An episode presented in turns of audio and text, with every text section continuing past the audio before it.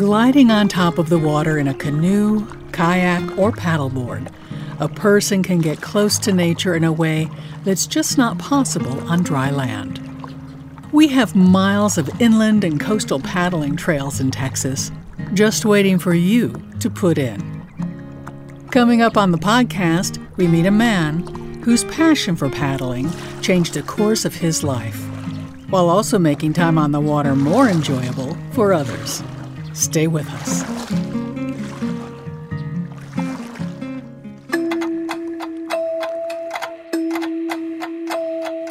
From Texas Parks and Wildlife, this is Under the Texas Sky, a podcast about nature and people and the connection they share. I'm Cecilia Nasti.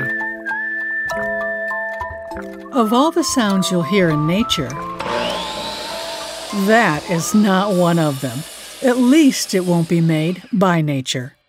But this particular sound is a precursor to helping people spend time outdoors on the water and it echoes off the walls in an unassuming single story warehouse in an industrial park on the fringes of Austin, Texas, by this guy. Hi, I'm Tony Smith. I'm the founder of Jarvis Boards, and we build handcrafted wood stand up paddleboards, surfboards, and wake surfboards right here in Austin, Texas.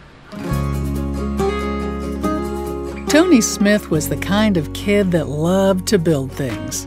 He also had a penchant for dismantling and reassembling whatever came across his path. He loved understanding how things worked and creating with his hands. Add to that, he had a taste for the outdoors, which took root early in life. We grew up in Houston, and so we would go down and go fishing, my brothers, my parents, all the time, and so just loved being around the water. Later in life, in college, started surfing and really fell in love with that hence wanting to build a paddleboards and surfboards in the first place. Building paddleboards full time didn't happen overnight. Tony earned a degree in finance, and after graduating university, he spent his days in an office environment instead of a natural environment. He eventually became a successful stockbroker and says it was a demanding yet rewarding career that he loved. Despite his success, Tony felt a yearning he missed using his hands to build things as he had when he was younger. He wanted to rediscover his 10 year old self. So, on a whim, he bought a how to guide for building a cedar strip wood canoe at a local bookstore. He says the plan was to build a canoe first to learn the ropes and then build a wooden sea kayak. Building the canoe became a welcome stress reliever for Tony Smith, who was beginning to feel a bit burnt out from his high stress job. He said he probably made every mistake possible during the process, but loved the distraction and the result of his efforts. Because after the sawdust settled, he had a beautiful and functional piece of art which drew the attention of onlookers whenever he took it out to Lady Bird Lake in Austin with his wife and their family dog. The success he had with the canoe whet his appetite for trying his hand at building other watercraft. It wasn't long before he was spending nearly all his free time in his garage constructing wooden stand up paddleboards for personal enjoyment. He'd become enamored of paddleboarding on his honeymoon in Costa Rica. Friends and neighbors took notice of his handiwork and wanted Tony to make boards for them too. In no time, he found himself running a part time business he hadn't planned, helping people get outdoors and onto the water. Yeah, so it was interesting. For you know several years, I straddled the fence, if you will. I would work in finance, come here on my lunch breaks, and you know come here to the shop uh, after work, nights, weekends, sometimes until one in the morning, working on on wood boards. And it just got too much after a while, and and sort of had to take that leap of faith and, and go for the paddleboards full time. And yeah, here we are a few years later. So, well, how was that for you when you finally did take that leap of faith? You had to decide one or the other. It's it was nerve wracking, right? Like I love the company I was working for. Um, it was a great job, stable career. Absolutely loved it. Loved the people, but there was just that that nagging question of what if, right? And I didn't want to live with that what if I could have made it. And so you know, the real big sort of aha moment where I knew I had to flip the switch. I came here on my lunch break one day did a little bit of work, zip back to the, the office, and my admin goes, Dude, you have sawdust all over the back of your suit. And I knew then, you know, it's, it's time to sort of make that decision to, to go for it um, and haven't looked back since. Tony Smith made his first wooden paddleboard in 2012 and officially launched Jarvis Boards shortly thereafter, using his middle name for the business. I met Tony one afternoon in late spring at his warehouse workshop in southeast Austin, just a couple of miles from Texas Parks and Wildlife headquarters. Upbeat, fit, and muscular, this African American millennial man knows who he is and what he wants from life. His workshop consists of four rooms. Working with his team, the work of cutting, glue up, assembly, shaping, and sanding takes place in the largest room in the building. Meanwhile, in a smaller adjoining area, they waterproof and glass the boards. Glass is his shorthand for fiberglass. Yeah, so this side of the shop will do the majority of the woodworking and sanding down of the board. So um, this is a big part of where the, the boards are born. We'll mill down the wood on the bandsaw here. All right, so we will just line the bandsaw blade up. It's about where we want it. And turn off the safety switch. A bandsaw is a cutting tool where a band of steel with teeth rotates on two wheels and passes through a table. The saw has guides and bearings located above and below the blade that hold it in position as it cuts. Tony used it to cut a piece of cedar in half to use as tail blocks on the board he was working on before I arrived. And so, about how thick do you cut pieces for this? It depends on the board that we're making and the piece of wood. So, you know, the boards, some of them have as many as 20 different pieces of wood. The nose and tail blocks that we use are about uh, two inches thick. That not only looks unique cosmetically, it also provides a lot of impact resistance. So think of you know an epoxy coating over a hardwood floor versus epoxy over a styrofoam cooler, and that's sort of the durability difference, if you will. Um, and that's why you know surfers originally back in the day started putting wood on the nose and tail of, of boards. Look at me learning things. All right, so we cut this raw piece of wood down the two thinner strips that we can then glue up into a tail block. Once the raw wood's been ripped, he uses a chop saw to cut it down to size. This one's going to be a little bit louder.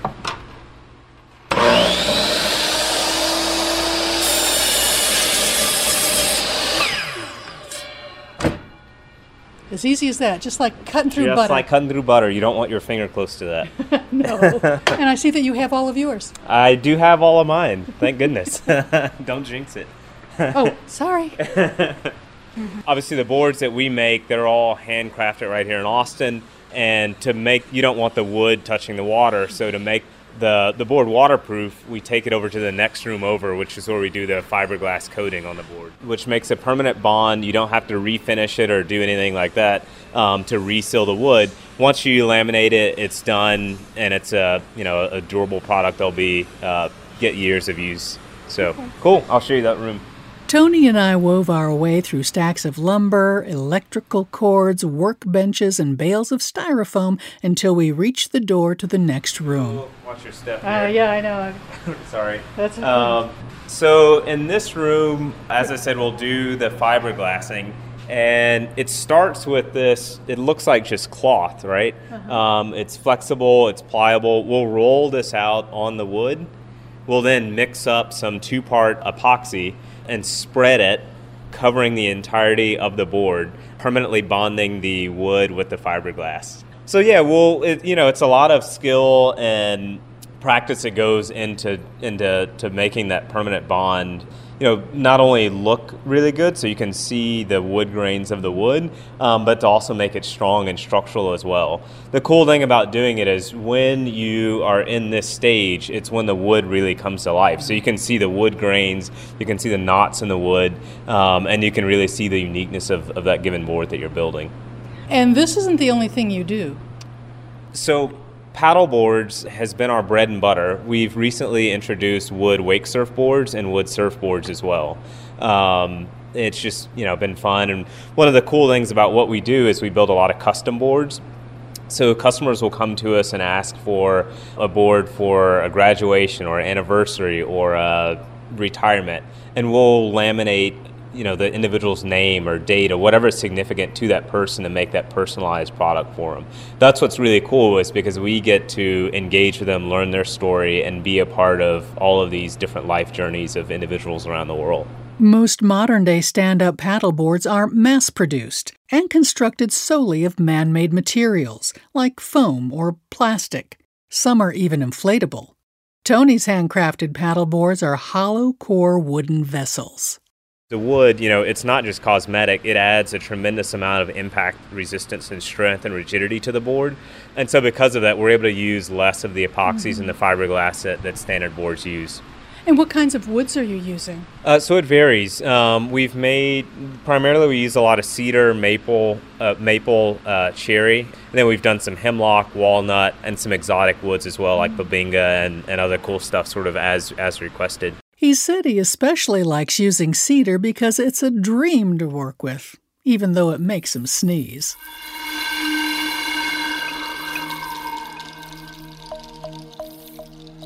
While paddleboards have gained popularity over the past two decades, these conveyances have an ancient lineage. More than 2,000 years ago, Peruvian fishermen were believed to have used a kind of stand up paddleboard made of reeds that were tightly bound together with ropes made of organic fibers. We've come a long way since then. So once the, the board's fully glued up, it's sort of a bunch of different raw wood pieces with a recycled styrofoam core. It then all needs to be sanded down to finish shape. That takes a, a fair number of hours. So um, what we'll do is sand down uh, one of those boards. Go for it. Tony pulled a nearly finished board from one bench onto another for sanding. The board towered over him when he held it vertically. All right. It looks too big for you to carry. Uh, no, so they're this one actually in one of the big ones.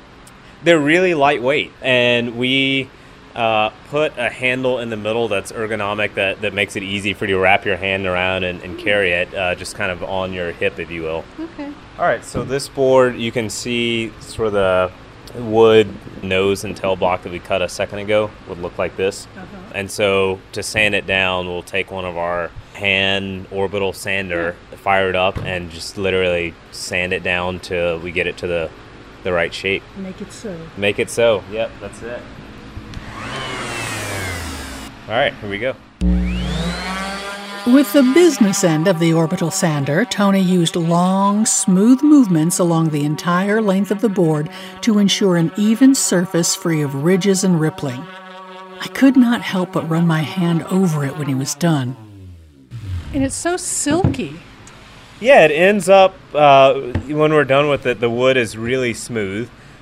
Once we have it all sanded down and have the shape how we want it, we would then take it over to the next room, roll out that fiberglass cloth, and cover the entire board to waterproof the wood, if you will. Okay. And so I see all this styrofoam here. What is that used for? Yeah, so we will use uh, on the inside of the board a recycled styrofoam core. That's what helps keep the board lightweight um, and then we'll also use that same recycled styrofoam as packaging for the products that we ship out to make sure they get where they're going safely. Okay.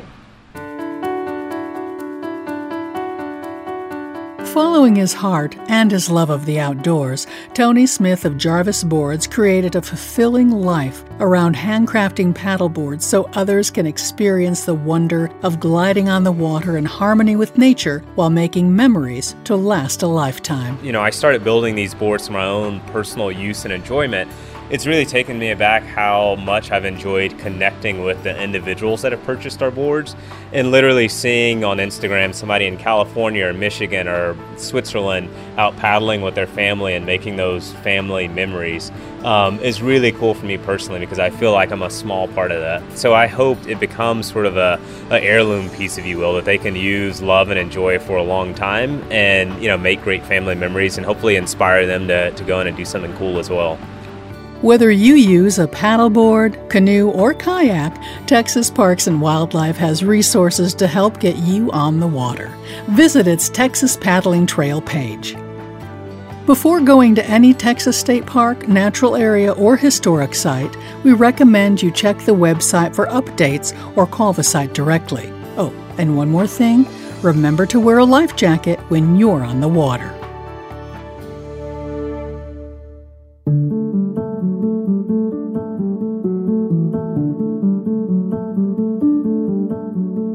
So we come to the end of another podcast. Under the Texas Sky is a production of Texas Parks and Wildlife and is available at underthetexassky.org or wherever you get your podcasts. We record the podcast at the Block House in Austin, Texas. Joel Block does our sound design. Randall Maxwell is our associate producer. Susan Griswold and Benjamin Kaling provide distribution and web help, and Whitney Bishop does our social media. I'm your producer and host, Cecilia Nasti, reminding you that life's better outside when you're under the Texas sky. I came here on my lunch break one day, did a little bit of work, zipped back to the, the office, and my admin goes, Dude, you have sawdust all over the back of your suit. Um, and I knew then, you know, it's, it's time to sort of make that decision to, to go for it, um, and haven't looked back since.